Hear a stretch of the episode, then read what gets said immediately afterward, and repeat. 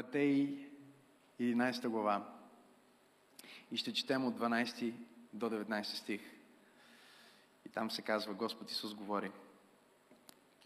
От дните на Йоанн Кръстител до сега, Небесното царство на сила, кажи на сила, М, кажи го пак, на сила, казва, от дните на Йоанн Кръстител до сега, Небесното царство на сила се взима.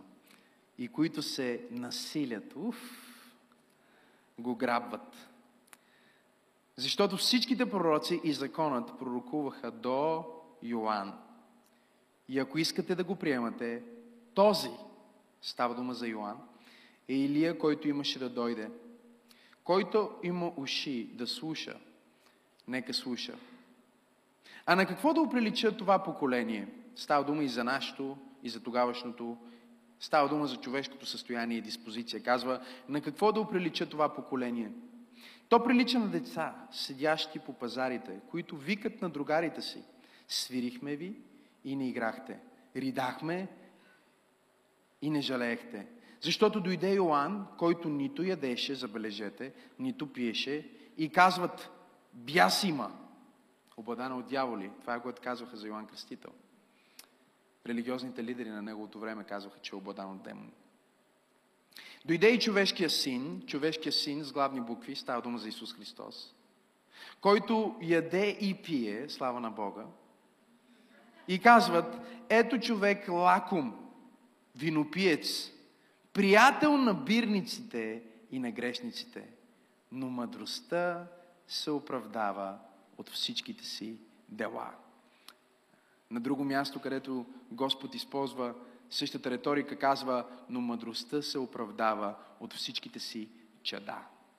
Нека заедно да кажем, мъдростта се оправдава от всичките си дела, от всичките си чада. Ако си водите записки днес, моето послание се казва религия или царство. Религия или царство. Разбира се, ние размишляваме, разговаряме в линията на Божието царство и установихме, че това е най-важната тема в цялата Библия. Това е първата проповед на Господ Исус Христос и последната проповед на Господ Исус Христос, която сметна за толкова важна, че проповядва след Възкресението си в продължение на 40 дни и 40 нощи, ни казва Деяния на апостолите първа глава, той се явява на учениците си с много верни доказателства и ги получаваше за Божието царство. Ние трябва да разберем, че Исус Христос не дойде на земята, за да започне още една религия.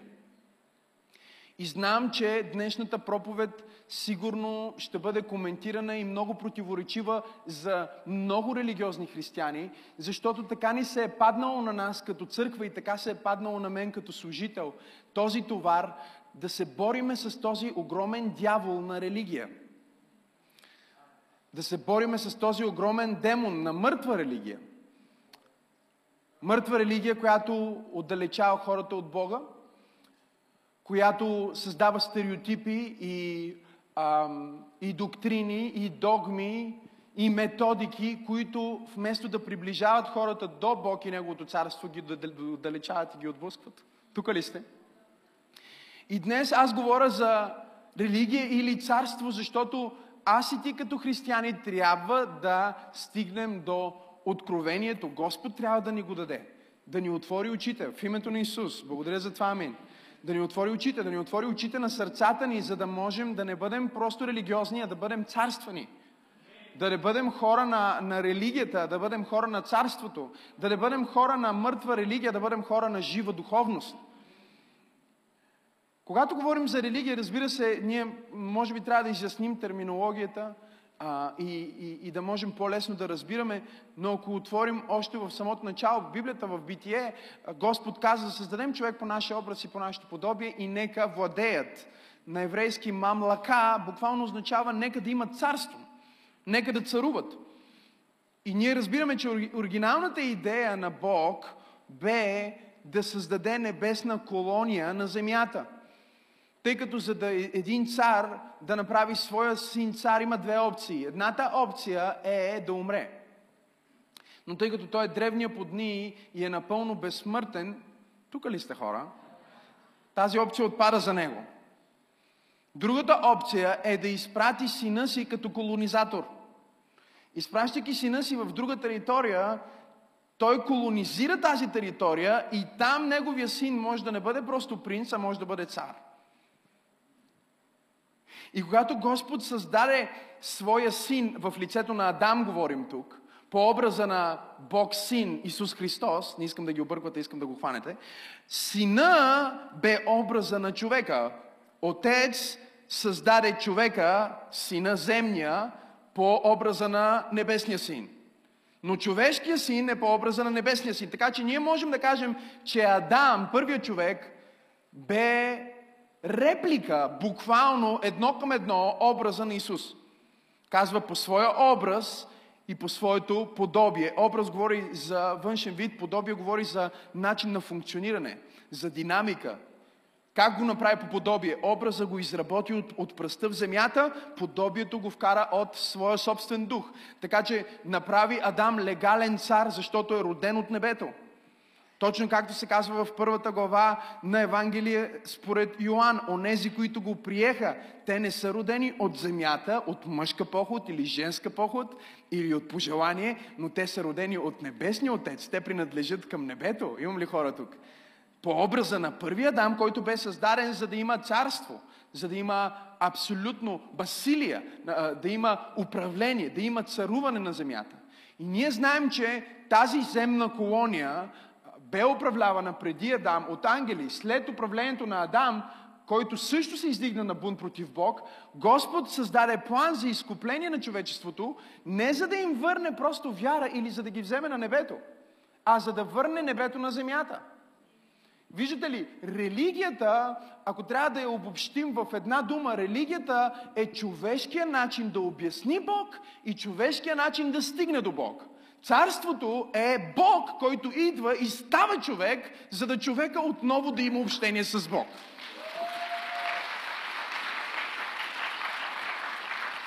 Във всяка религия ти правиш, правиш, правиш, правиш, струваш, за да станеш. В Божието царство ти си. И той казва, ти си праведен. Ама аз не съм. Ама той каза, че си. И, и на нас ни е много трудно да разбираме, защото повечето хора са религиозни, а не духовни.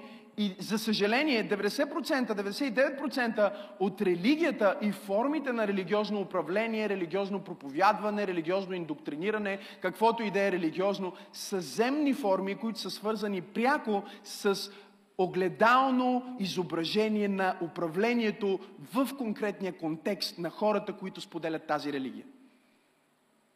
Обърках ви, нека да обясня. Ако ние сме в България, окей, okay, ние сме в... Тук ли сме? Окей. Okay. Ние сме в България и ние казваме, че ние сме християни. Нали така? Тук ли сте хора? Но ние сме християни, нашето християнство е пречупено и никога не може да бъде автентично такова, каквото трябва да бъде. Защото християнството е царство, не е религия. Но ние в нашата религия пречупваме християнството през всичко, което ние знаем за управление и ценности и човешки идеал, което не е от Библията и не е от небето, а от земята. Така че ти ставаш един вид християнин комунист. Не знам дали говоря на правилните хора. Или ставаш християнин демократ. Тук ли сте? Или ставаш християнин социалист. И много голям проблем ни е това, защото 99% от богословските училища не преподават, нямат предмет царството. Те говорят за еклесия, те говорят за църковно управление, говорят за харматиология, за теология, за пневматология, антропология и всички други неща, които свършват на логия. Тук ли сте хора? Но не получават, с изключение, не получават хората за Божието царство. И иронията е, че днес ние имаме много служители, които са религиозни и си мислят, че имат, изповядват правилната религия, но те по диспозиция не могат, защото почти никой не се е родил в царство на тази земя. За да разбираш християнството и да разбираш Библията и да разбираш плана на Бог и да разбираш начина на управление на Бог, трябва да си роден в теокрация – Иначе ти ще сравняваш. Защо? Защото, виж, в нашето управление лидерството се избира, управлението се избира, властта се дава от народа. В Божието управление Бог се избира, той народа. В царството царя избира своите поданници, в демокрацията поданниците избират своя управник. Ходи разбери сега Христос, който каза, не вие избрахте мен, но аз избрах вас и ви определих. Той говори като цар, но ние го четем през лещата на... Затова всяка църква и всеки проповедник трябва да извърши контекстуализация на благовестието. Ако си служител и слушаш тази проповед или си тук в тази зала като гост, ако ти не контекстуализираш благовестието към деня, средата и културата, която искаш да докоснеш, ти си обречен да бъдеш мъртво религиозен проповедник, който е напълно неефективен. Не можеш да използваш методиките, техниките, езика и риториката на първи век в 21 век и да очакваш хората от 21 век да резонират с твоето послание. Посланието ти не е грешно, но дрехите ти са.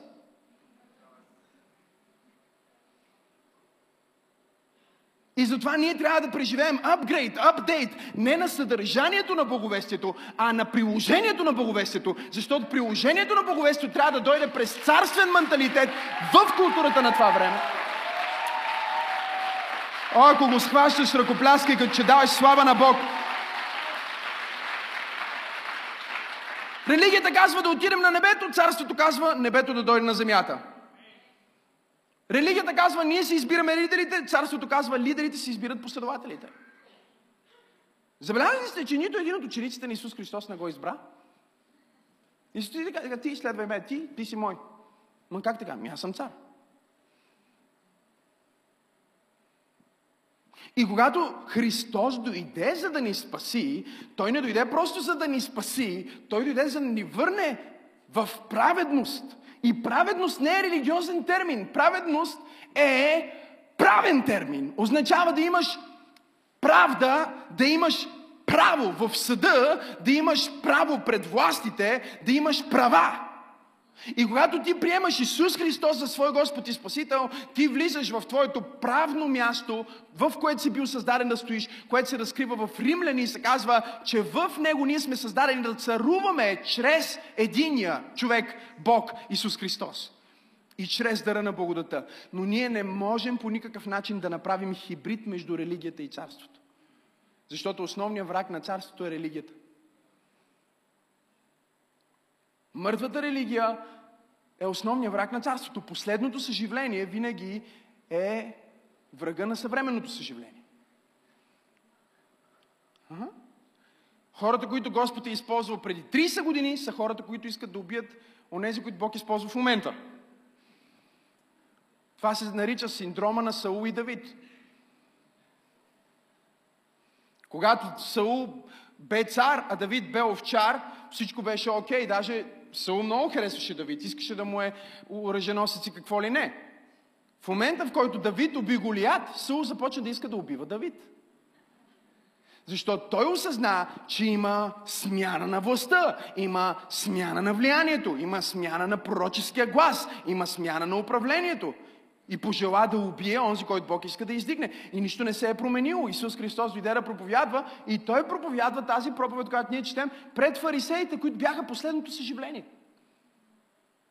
И нека да ви кажа нещо за фарисеите, което съм сигурен, че 90% от вас не знаят. Фарисеите бяха много харизматична, най-харизматичната църква, ако така мога да се израза, в юдеизма. Това беше последното пробуждане преди Исус. За разлика от предишни книжници и предишни движения, като например садокеите, които не вярваха в пророчества, не вярваха в изцеления, не вярваха в свърхестествени намеси, в ангели, дори не вярваха в възкресение, садокеите. Фарисеите бяха много по-радикални. Те вярваха в освобождение. Тук ли сте хора? Те вярваха в чудеса. Те вярваха, че може човек да възкръсне от мъртвите. И в момента, в който това, което всичко, което те вярваха, един дойде и започне да прави това, което те вярваха, но не по техния начин, те го разпънаха. Защото те не разбраха, че Христос не дойде да установи религия, Той дойде да установи царство. Царство, чието управник е самия Бог. и чието посланници са неговите собствени поданници. В църквата има миряни, в царството няма миряни. В царството Библията казва, той е цар на царе и Господ на господари. Ако ти искаш да бъдеш християнин, това означава, че ти трябва да станеш Господ и цар. Защото той не е цар на поданници.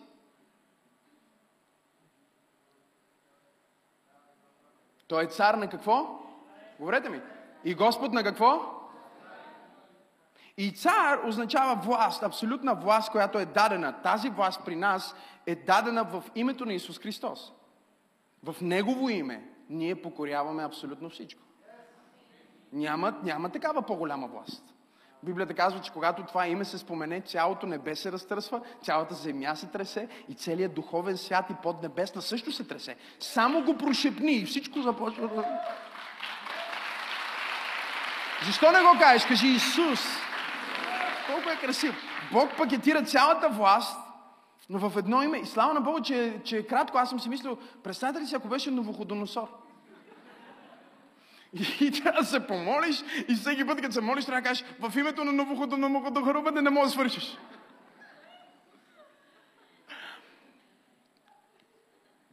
На всеки език е кратко. В името на Иешуа, в името на Хесус, в името на Исус, в името на Джизус. Имам ли пет човека в църква пробуждане, които вярват в това им?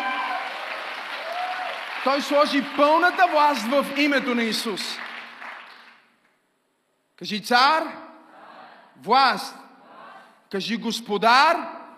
Кажи го господар. Виж, много е важно да разбереш. Цар говори, говори за власт, господар говори за собственост.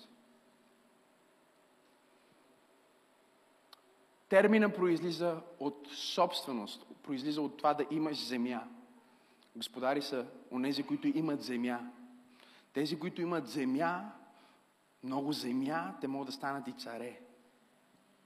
Защото те са господари на земя и всичко, което отива на тяхната земя да работи, става тяхно. Защото Бог благослови Адам и му казва, ще ти дам цялата тази земя. Да я обработваш. Тук ли сте хора? И да я пазиш. Това е културалния мандат. Кажи, Боже, благодаря ти, че си ме направил цар. Кажи, господар. Кажи, свещеник и пророк. Я казвам, аз не съм пророк. Ако си християнин, ти си пророк. Ти си пророк, защото Господ ти е дал да говориш вдъхновенно. Нали? Може да не си пророк в смисъл на предсказание, но със сигурност си пророк в смисъл на вдъхновение, защото има две думи в Библията за пророк и за пророчество. Едното е за предсказване на бъдещето, другото е за вдъхновено говорене. Погледни човекът му кажи, искам те вдъхнува. Бог е на твоя страна. Кажи му, не се отказвай. Бъди силен и смел. Какво направи тук що? Ти му пророкува. Ти му пророкува, защото му говори вдъхновено. Ма аз не казах така, казах Господ, не бях обсебен от някаква енергия. Няма на къде повече да бъдеш обсебен. Ако Святия Дух живее в тебе, ти вече си обсебен, спокойно. Просто неговото обсебване не е като демоничното, което взима контрола ти. Неговото обсебване подобрява контрола. Затова се нарича параклет, помощник. Той, той не ти взима кормилото и не те маха от, от, от, от мястото на управление, просто той също има педали от своята страна. И от време на време, като тръгнеш твърде бързо, тук ли сте? И той, о, леко ти дава спирачка. Той не ти е взел контрола, той споделя контрола с теб, защото ти си го приел. И където е духът на Господа, там е свобода. Ти оперираш в съвършена свобода, защото духът е в теб. Помни човек да му кажи, ти си обсебен вече. Честито.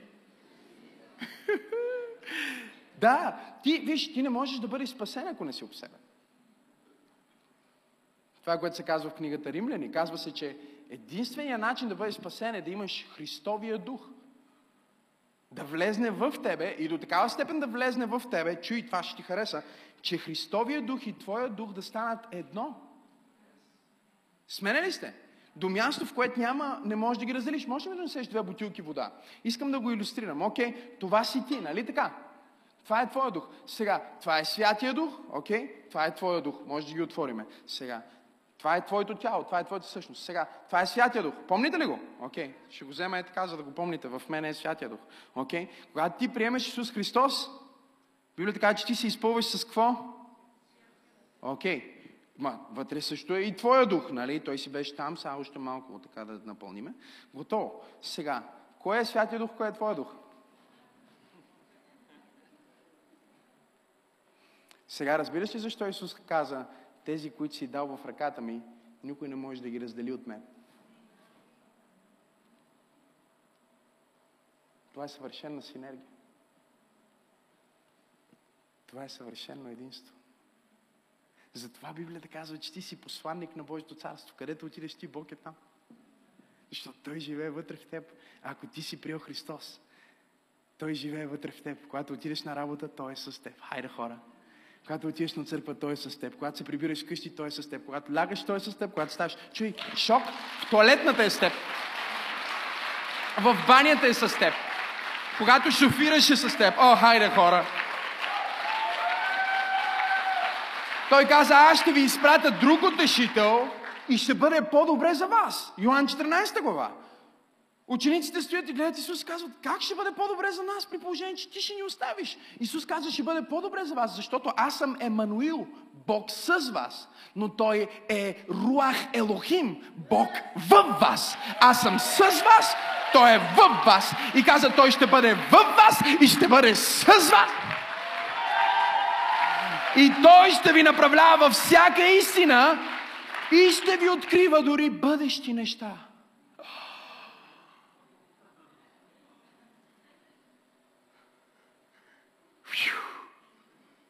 Бъдещи неща. Аз казах бъдещи неща. Аз казах бъдещи неща.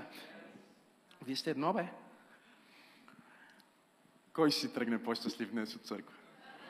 Казва, чувствам, че Господ е далеч от мен. Как точно? В смисъл, в коя част от теб искаш по-точно да се влее? Единственият момент, в който ти не усещаш Господ близо до теб, е момента, в който ти функционираш повече от твоите чувства, емоции и плът, отколкото от съдържанието на твоя дух. Всеки път, когато ти оперираш от твоето по-високо естество, от твоя дух, ти оперираш заедно с Светия Дух. Ти не можеш да оперираш без Светия Дух. До такава степен, че 1 Коринтияни 12 глава казва, никой не може да каже, че Исус Христос е Господ без Светия Дух. Кажи Исус е Господ. Е в тебе. Кажи го пак. В тебе не би могъл да го кажеш, ако той не влезе в тебе. И когато той се влее в тебе, няма сила от тара, която може да го изкара. Няма, няма обстоятелство, което може да накара този дух да си тръгне от тебе. Библията казва, той няма да ви остави сираци, но с вас ще бъде завинаги. Завинаги е доста дълго време. Кажи царство или религия. Ама пасторе закона, ама пасторе пророците, ама пасторе заповедите. Не, не, не, не, не, не, не. Царство. Или религия. Наскоро дискутирах с един човек и той казва, само че исках, аз не съм много съгласен с това. Аз му пратих един стих от Библията и той, ама, аз му казах, няма ама, брат. И ми праща стихче от Стария завет, извадено от контекст. Викам, не, не, не, Новия завет, влез в Новия завет. Ама, викам, няма ама. Има само нов завет, има само Исус Христос, има само ново творение и не е възможно да се създаде хибрид между юдаизъм и християнство. Не е възможно да се създаде хибрид между религии. Напротив, стиха, който ние прочетохме тук-що, е един от основните стихове, използвани от хора в историята – религиозни хора за извършване на злодеяния. Поради неразбиране на царството. Те казват, ако Божието царство се взема на сила, кръстоносни походи. Ако Божието царство се взема на сила, инквизиция. Ако Божието царство се взема на сила, религиозна война. И до ден днешен, ако аз говоря днес за Божието царство, много хора могат да си помислят, че аз говоря за нещо политическо или нещо в, зем, нещо в измерението на земята. Объркващо е. Дори в времето на Исус беше объркващо, защото когато Исус застана пред Пилат, Пилат му каза, ти цар ли си, бе? Исус му каза, ти казваш. Но, вижте какво му каза. Моето царство не е от тук. Той не му каза, моето царство не е тук. Затова Пилат го разпъна. Не знам дали има хора, които разбират. Той му каза, аз съм цар и имам царство. Просто моето царство не е като твоето царство от тук, моето царство от там и моето царство е много по-голямо от твоето царство. И едно насречение за всички религиозни и за всички хора, които по някакъв начин може да дори да не са съгласни и дори да не приемат това, което в момента проповядвам. Абсолютно всяка религия и абсолютно всеки противник на Христос, исторически доказано, е изгубил. А той стои и той все още се проповядва и него все още го хвалят. Никой не пее на Цезар, но днес ние пеем на Исус. Никой не се покланя на Август, но ние се покланяме на Исус.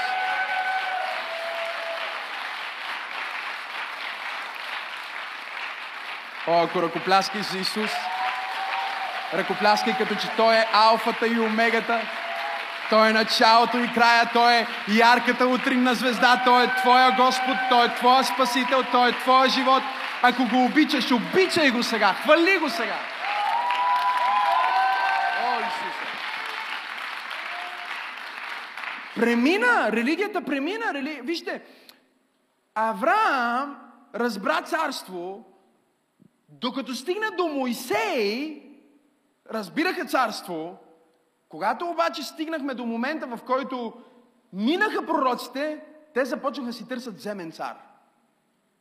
И Бог им каза, вие не разбирате, аз не искам да има разделение тук да ви е храма, а тук да е престола.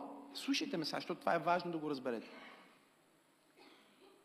Бог им каза, аз не искам тук да има престол и тук да има храм. Аз искам моя храм да е престола. Но понеже вие си избрахте да имате царе, както другите народи, защо? Защото те се сравняха с земното управление, не можеха да хванат какво е небесното управление. Небесното управление беше Господ да вземе същия дух, който е в небето, в него, светия дух, и да го вкара в хора и чрез тях да управлява. Той да бъде техният цар и те да бъдат неговия народ. И те взеха от царство и направиха юдаизъм, направиха религия. И вижте какво се казва в Галатяни. Галатяни е послание, което говори на християни като нас и казва, не бъдете религиозни, бъдете духовни, не се връщайте в закона, живейте в Новия Завет, живейте в благодата. Всеки път, когато сте под закона, вие отпадате от благодата. И вижте какво казва Галатяни 4 глава, от първи стих четем. Казвам още, до тогава, докато наследникът е малолетен, той не се различава с нищо от роб, макар и да е господар на всичко, но е под надзиратели, кажи надзиратели, и настойници, кажи настойници.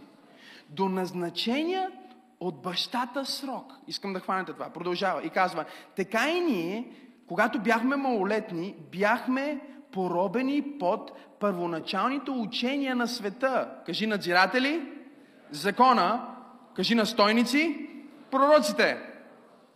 Казва, а когато се изпълни времето, кажи изпълни се времето, и когато се изпълни времето, Бог изпрати своя син, който се роди от жена, роди се и под закон, за да изкупи онези, които бяха под закон, за да получим осиновлението и понеже сте синове, Бог изпрати в сърцата ви духът на сина си, който вика, Ава, Оче, за това не си вече роб, а син. И ако си син, ти си наследник на Бога чрез Исус Христос.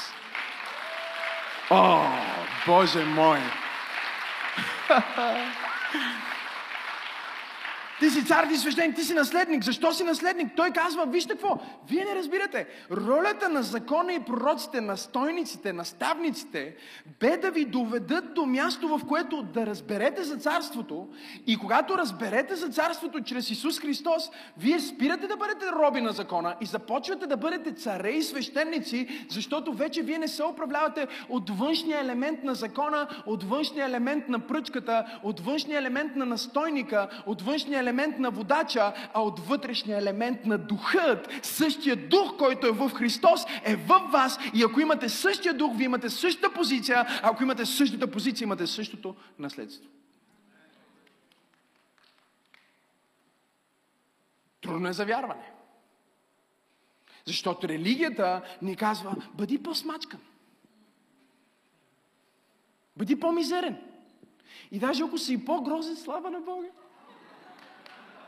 И какво прави религията? Религията взима стихчето и казва, блаженни са глупавите неща.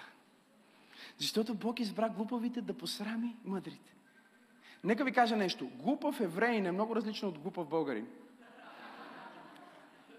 Не знам дали чухте това, което казах. не, не, вие не го чухте. Напротив, контекста на това, което Исус каза, е Той не избра мъдрите в техните очи. Разширяваме значението, за да го разбереш. А избра скромните в своите очи.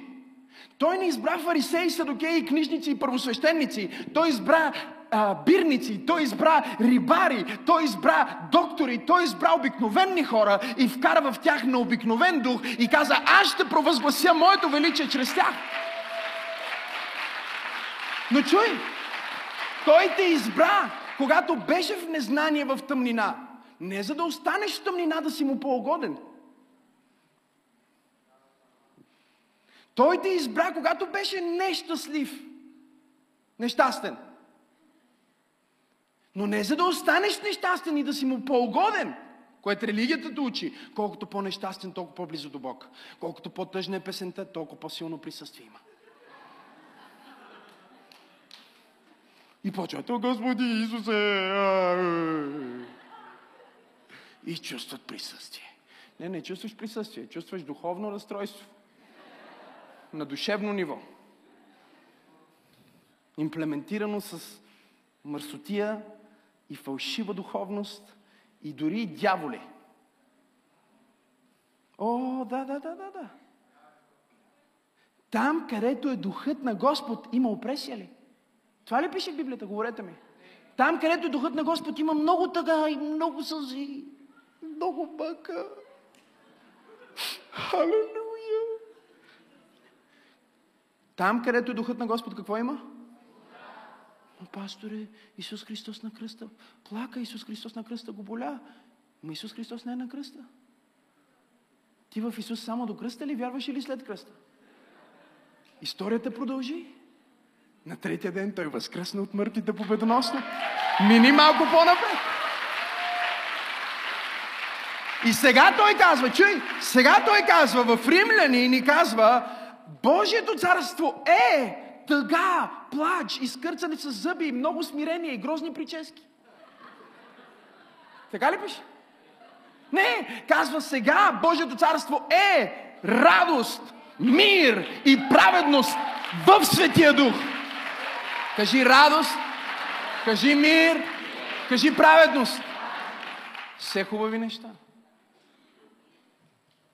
Защото е царство и защото ти си посланник на това царство. Представете ли си, примерно, а, посланника на Американското царство, посланничката, а, примерно, отива на среща с премиера и се качва на едно колело с късани маратонки и отива да се среща с премиера.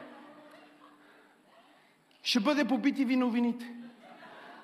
Ще кажат, явно Америка е в економическа криза. Вижте какъв посланник имат. Защо? Защото посланника е първото отражение на царството, което представлява. И затова в древни дни посланника е бил най-добре изглеждащия след царя.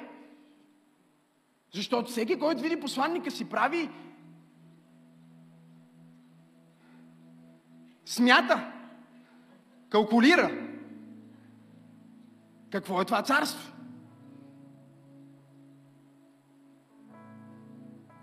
Бог има интерес ти да изглеждаш по-добре.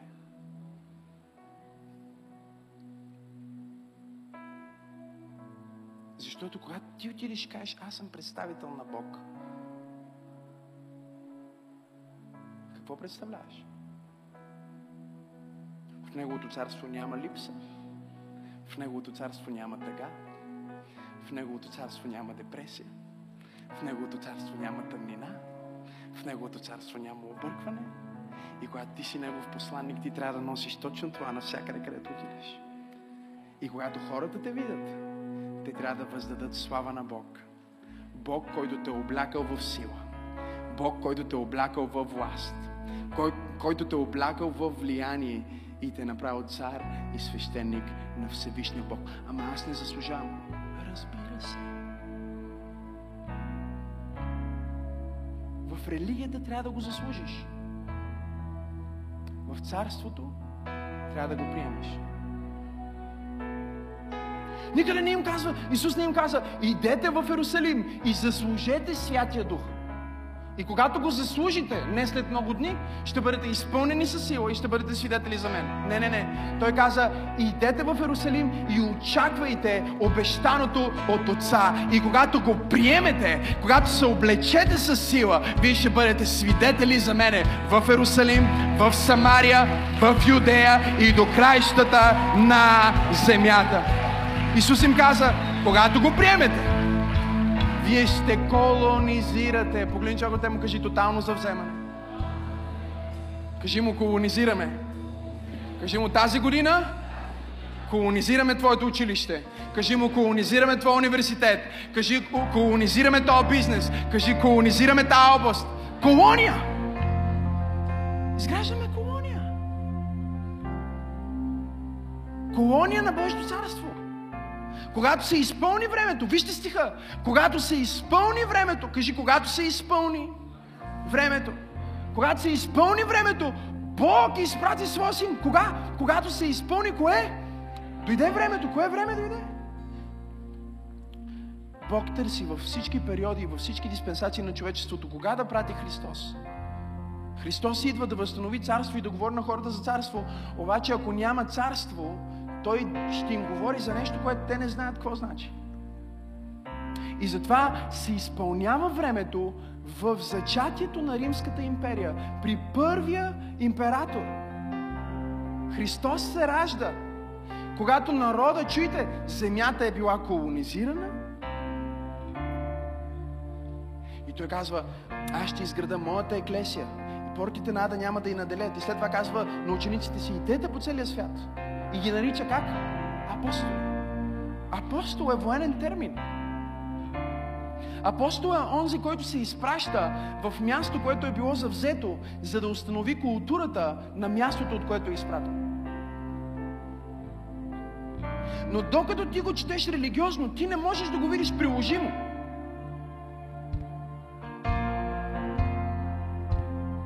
И сега ние имаме един народ, има една империя, която е обединена от един цар, окей, okay, от един император, има един език, нали така? Има инфраструктура готова за почти целия познат свят, може да стигнеш до всяко място чрез а, а, римските пътища. И има, чуйте какво, има мир. Христос се ражда във времето на Пакс Романа. Той се ражда във времето на мир. И той казва, този мир, който вие преживявате е добре, обаче аз съм княз на истинския небесен мир. Той казва, това, което, това царство, което виждате, виждате, е човешко, но аз нося небесното царство на Бог. И сега ние ще извършим това съвземане не чрез естествени мечове, не чрез копия, не чрез а, убиване на хора, но на сила, давайки живот и проповядвайки културата на Божията любов, на Божието царство и Божия мир, докато всички земни царства и всички земни господари преклонат своите колене пред небесния цар и пред царството на нашия Бог. Имам ли пет човека в църква пробуждане, които могат да дадат слава на Бога днес? Хайде дай му слава! Свобода в кръста ти виждам, този гроб ми сочи към Исус от смърт живот аз ще хваля те. Твоето чудо благода, свобода в кръста ти виждам, този гроб ми сочи към Исус и от смърт живот аз ще хваля те. Твоето чудо благода. изпрати сина си, който се роди от жена, роди се и под закон, за да изкупи онези, които бяха под закон, да получим осиновлението. Осиновлението означава озряването. Бар мицвах е осиновление. Не, че не си бил син преди това, просто си бил непълнолетен син. И в еврейската традиция има ден на осиновление, ден, който се нарича бар мицвах. И в този ден на бар мицва, ако ти си бил дете, не си имал право да получиш наследството. Не си имал право да боравиш. И ако някой комшия да види как правиш нещо, Или нещо не одобрява, комшията може да хване за ухо. Ако ще баща ти да е най-влиятелният в цялата общност, може да хване за ухо, да те заведе да каже, какво прави този? И Бог каза, докато бяхте по закона, вие бяхте незрели. И закона ви хващаше за ухо и ви правише роби, за да може да дойдете пред Бога. Но сега вече не сте деца, защото Бог взе същия дух, който е в Неговия първороден, единороден Син Исус Христос и го вложи в вас. И вече вие не сте роби на закона. Вие сте преминали към усиновление, към бармицва. Бармицва е деня, в който Господ казва, всичко мое е Твое. Всичко, което аз съм, са си ти. Чуй. И от този ден, от този ден нататък, ако комшията види нещо и не е съгласен, той няма никаква власт над теб. Защото да докосне теб е като да докосне твой отец. Карамас. Кажи, аз съм посланник.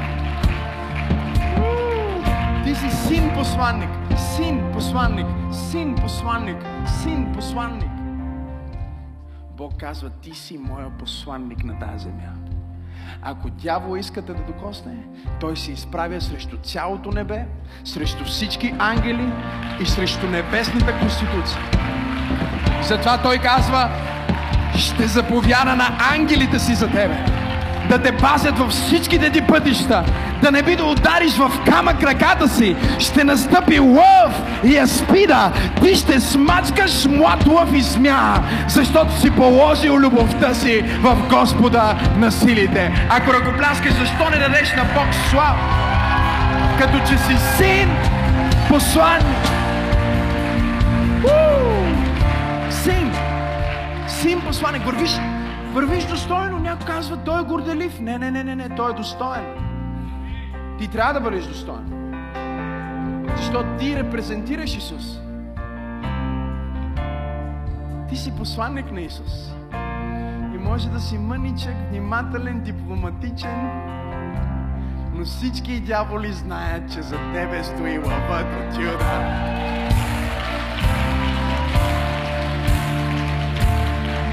Свършвам, наистина свършвам. Единственият момент, в който ти губиш това обличане, тази власт, е когато ти действаш противоконституционно. Това е конституцията тук. Докато ти си под тази юрисдикция, си защитен. Минаваш под религия и човешки правила, не си защитен. Минаваш тук, царството, си защитен. Това е конституцията.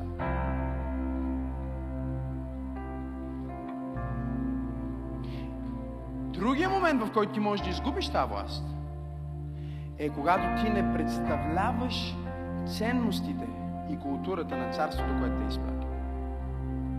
Когато ти действаш противоположно на волята на онзи, който те е Защо казваш това, пасторе? Защото следващия път ще говорим за културата на Божието царство. За съставките на културата на Божието царство, конституцията, как да живееш винаги под това благоволение. Представяте ли си го? Стъпваш в Американското посолство, вече не си на българска земя. Официално. Ти си в България, ама не си в България.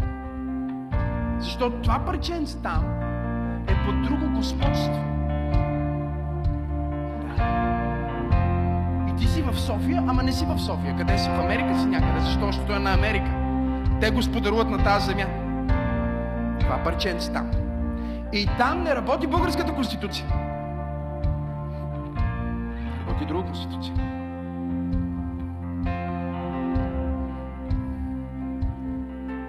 Сега разбираш защо църквата се нарича посолството на Бог на земята. Защото когато ние се събираме заедно, ние сме на улица Върбица. Ама не сме. Защото Той каза, че ние сме седнали в Него, в небесни места. Как става това? Има само един начин да стане.